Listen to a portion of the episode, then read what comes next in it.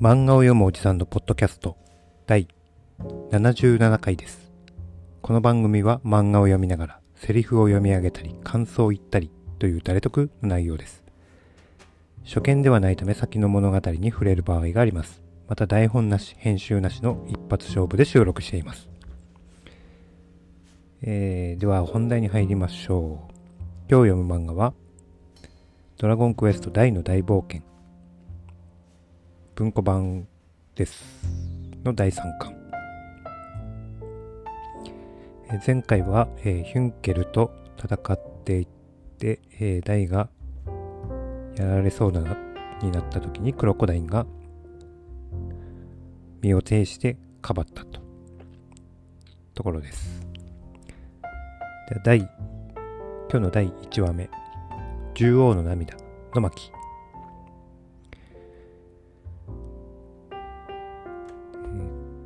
何の真似だクロコダイン。ヒュンケルが言います。そして、えークロコダインはこう答えます。ふふふ。ふふふ。み見ての通りだ。ダイたちは殺させん。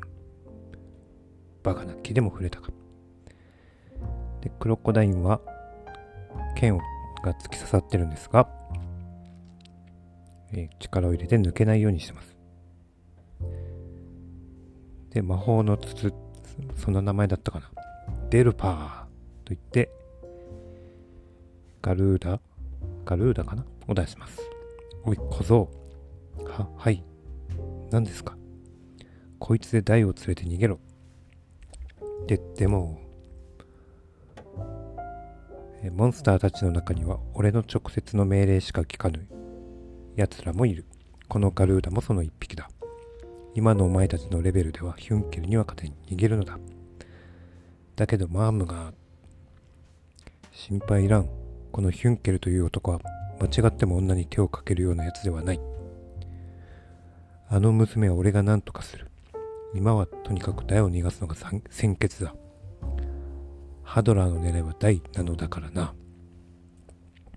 言ってもよ俺とて魔王軍六団長の一人。いざとなればお前と差し差し違いてでも。でヒュンケルはちらっと見てお前こう言います。無理だ。今のお前に差し違えることすらできん。えーヒュンケルが力を入れるとクロコダインの体中から血が吹き出します。新しい鎧をまとっても、えー傷が感知していないっていうのが俺にはわかると。そんな状態では鋼鉄の肉体もひびの入った盾と変わらん。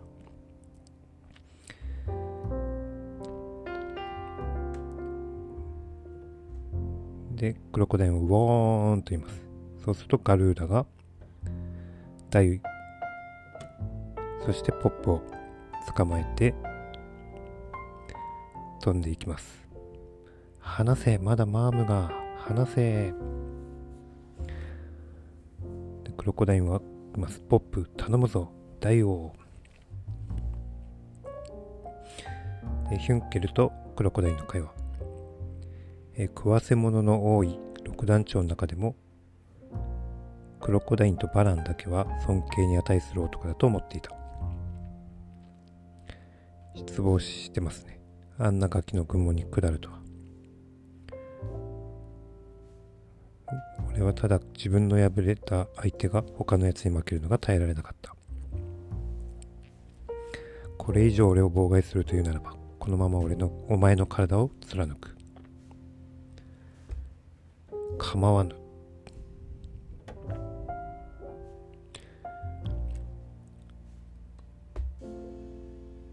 でクロコダインはいます。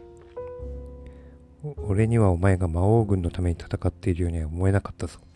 お前はまるで人間たちに対する恨みだけで戦っているように見えた。俺もそうだ。人間どもを軽蔑していた。ひ弱なつまらん生き物だと思ってた。だが大たちと戦って分かった。人間は強い。そして優しい生き物だ。共に力を合わせ喜びと悲しみを分かち合うことができる。ただ強いだけの俺たち魔物とは違う。人間であるお前にその素晴らしさがわからぬはずがない。お前は見て見ぬふりをしているんではないか。でヒュンケルは黙らんかーって言って、えー、さらに剣を突き刺します。でクロコダイン涙を流します。ヒュンケルいいぞ人間は。今度生まれる時には俺もに人間に工夫クロコダイン倒れます。で最後に無無念と言って気を失います。でここにモルグと包帯男がやってきます。モルグは、えー、なんだ羊さんですかねヒュンケル。の手当てをしてやれ。どう見ても助かりませんぜ。先祖。構わん。武士の情けだ。それからこの女を連れ帰れ。人質だ。牢屋に放り込んどけ。あの女がこちらの手にある限り奴らは必ず取り戻しにやってくる。その時こそ決着をつけてやる。でダイとポップに移ります。ヒュンケルはダメだやられた。俺たちだけで逃げてきた。マームはで、えー、マームがいないことに気がつきます。でここに謎の剣士が崖の上にいます。崖の上というかすぐ上ですね。で今日の1話目終わり終わり。今日の2話目これが地底魔女これが地底魔女だ。の巻。でマームは、えー、包帯男に、えー、手を後ろにで縛られ包帯男に運ばれてます。これこれ。お嬢さん元気がいいのは結構だが死にたくなければとおとなしくしていった方がいいですぞと。ここは、えー、不思議団の地底魔女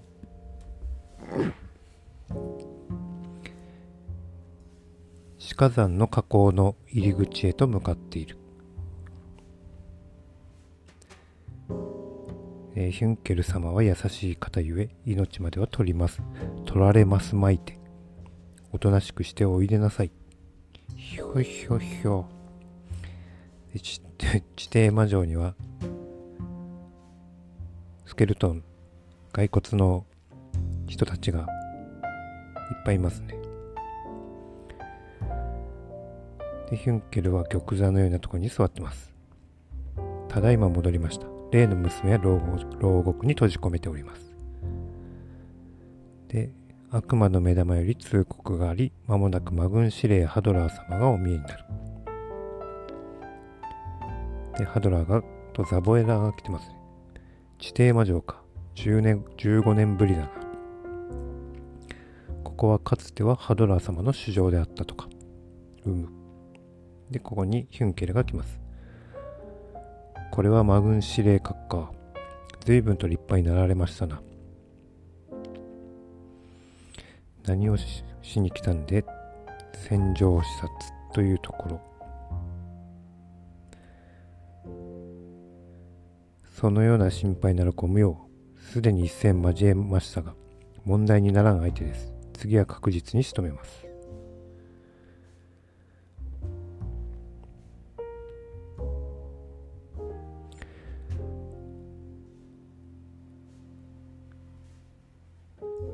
らぬことから失敗を招きかねはせんかとフレイザードあたりがうるさくてな。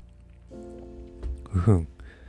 馬鹿将軍は勝手に吠えさせておけばいいでしょう。よろしいか。私の任務は大魔王バーン様から直接与えられたもの。従っていかなる者も口出し無用。覆したくは大魔王様に直に掛け合うのですな。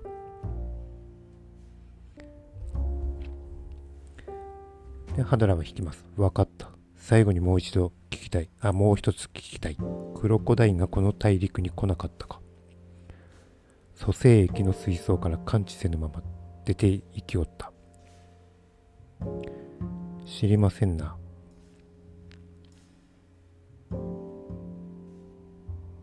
ふん、何が？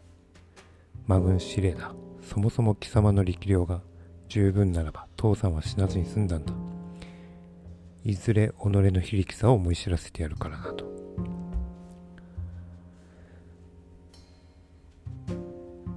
でハドラーは帰り際言ってますね。若造め、つけ上がりよって。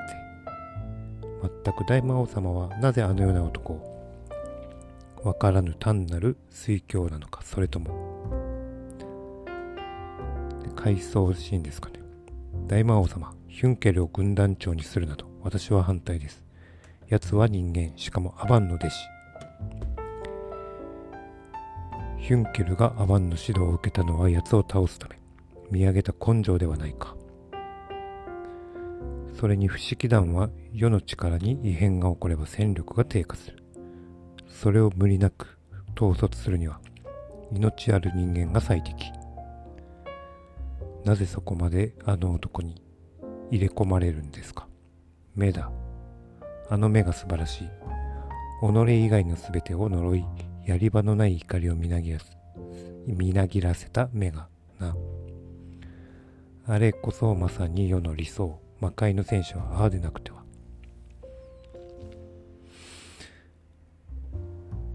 まあ良いわ。このまま台を倒せばそれもよし。もし失敗すれば奴を、それを理由に奴を処刑すればいい。で、場面はまた台の方に移ります。台とポップは洞窟の中で傷の手当てをしてもらってます。あなたは一体なんで俺たちを助けてくれたんだ？えー、老、老剣士ですかね、この人は。バダックさんだと思いますけど。君は大君じゃろ？なんで俺の名前？わしはバダック、レオナ様のお付きの兵士の一人じゃ。今では単なる落ち武者だがね、と。レオナはひ、レオナ姫は無事なんですか、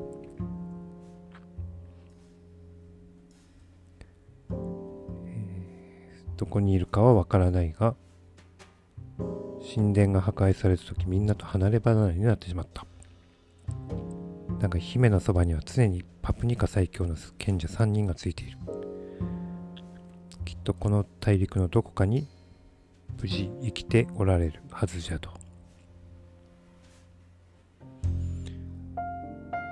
君のことは姫様からよく聞かされていたよ。まさかと思い、助けてよかったわ。姫は、姫はいつも言っとった。大君が来れば必ず勝てる。それまでみんなで頑張ろう。まあゆっくり休みたまえ。で、えー、大とポップ2人になります。あのじいさんがっくり来るぜ。俺たちがヒュンケルにボロ負けしたって聞いたら。なんでお前、あの時紋章の力を使わなかったんだと。俺、ヒュンケルの話聞いてたらなんだかわかる気がしてさ。俺もあいつと同じモンスターに拾われて育てられた。だからもしじいちゃんが骸骨だったらし死んじゃったら、俺も正義の味方にを憎んだかもしれない。悪い奴になっちゃったかもしれない。そう思ったら、ヒュンケルに対して本気で怒れなかったと。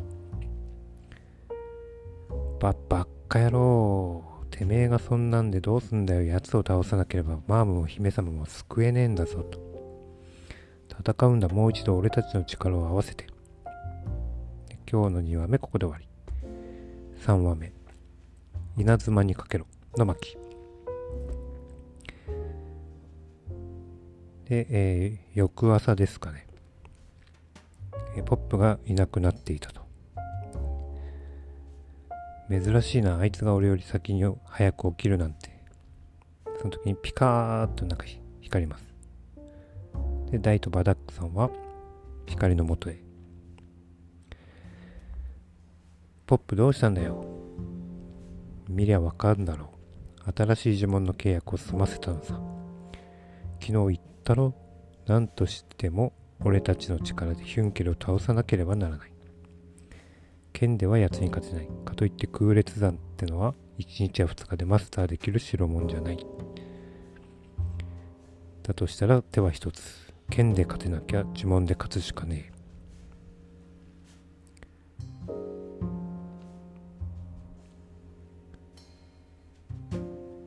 ラナって知ってるか？天候系呪文のことだろ？まあ、簡単にや天気を操る呪文。すげえのになると昼と夜をひっくり返したりできる。でさっき契約したのはラナリオンといって雨雲を呼ぶ呪文。昨日一晩中考えた。何かヒュンケルに通じる呪文はないかって。一つだけ確実にダメージを与えることができる。ライデン、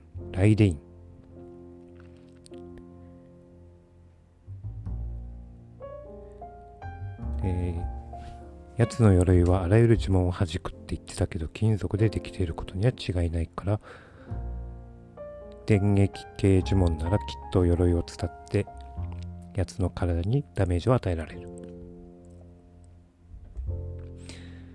なお俺たち二人でやる。ライデインは勇者しか使えない。だから俺たち二人でやる。ライデインは雷雲を呼び、敵に落雷をぶつける呪文。だから俺が呪文で雷雲を呼ぶ。普段のお前の魔法力でも雷を落とせるじゃねえか。なるほど。俺たち二人で呪文を合わせてやつを倒してマームを救うんだ。ポップがラナリオン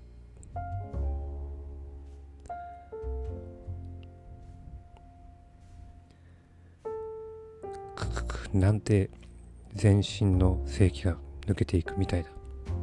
やっぱ俺にはちょっとレベルが高すぎる呪文だったかな。今だ大、雷電。やったできたぞしかし、えー、的を外してます。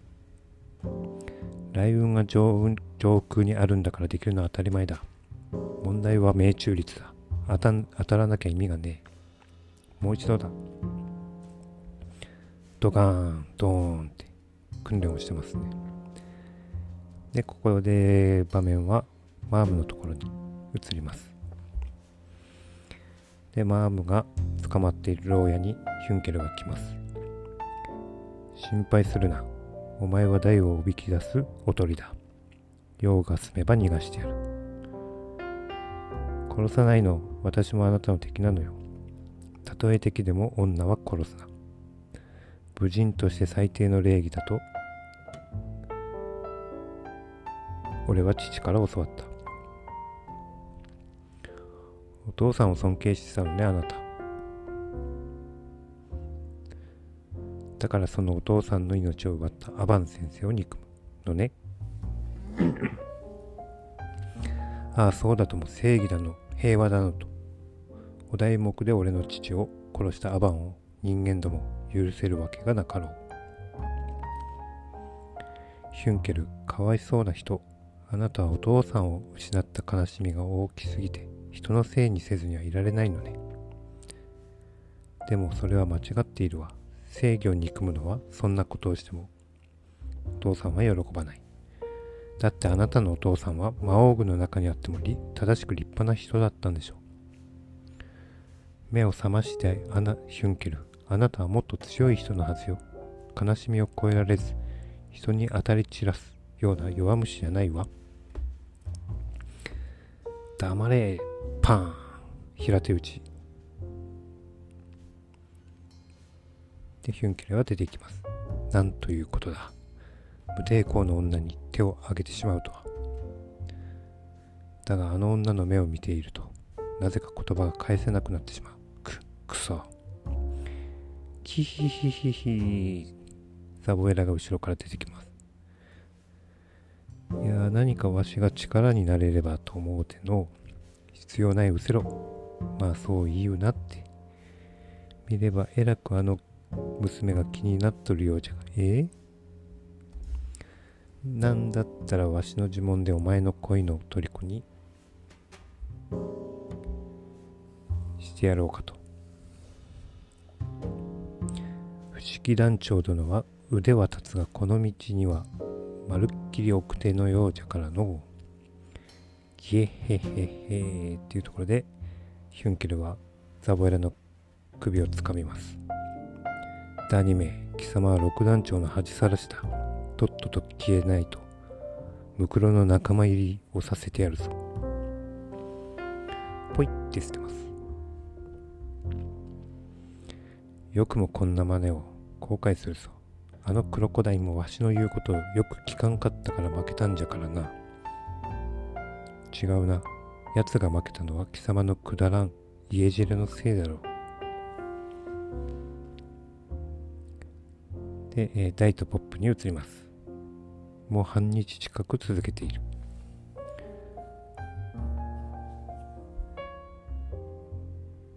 で、たー。ドーン。いいぞ、当たるようになってきた。で、今日の3話目終わり。では今日はここまでにします。ありがとうございました。また明日。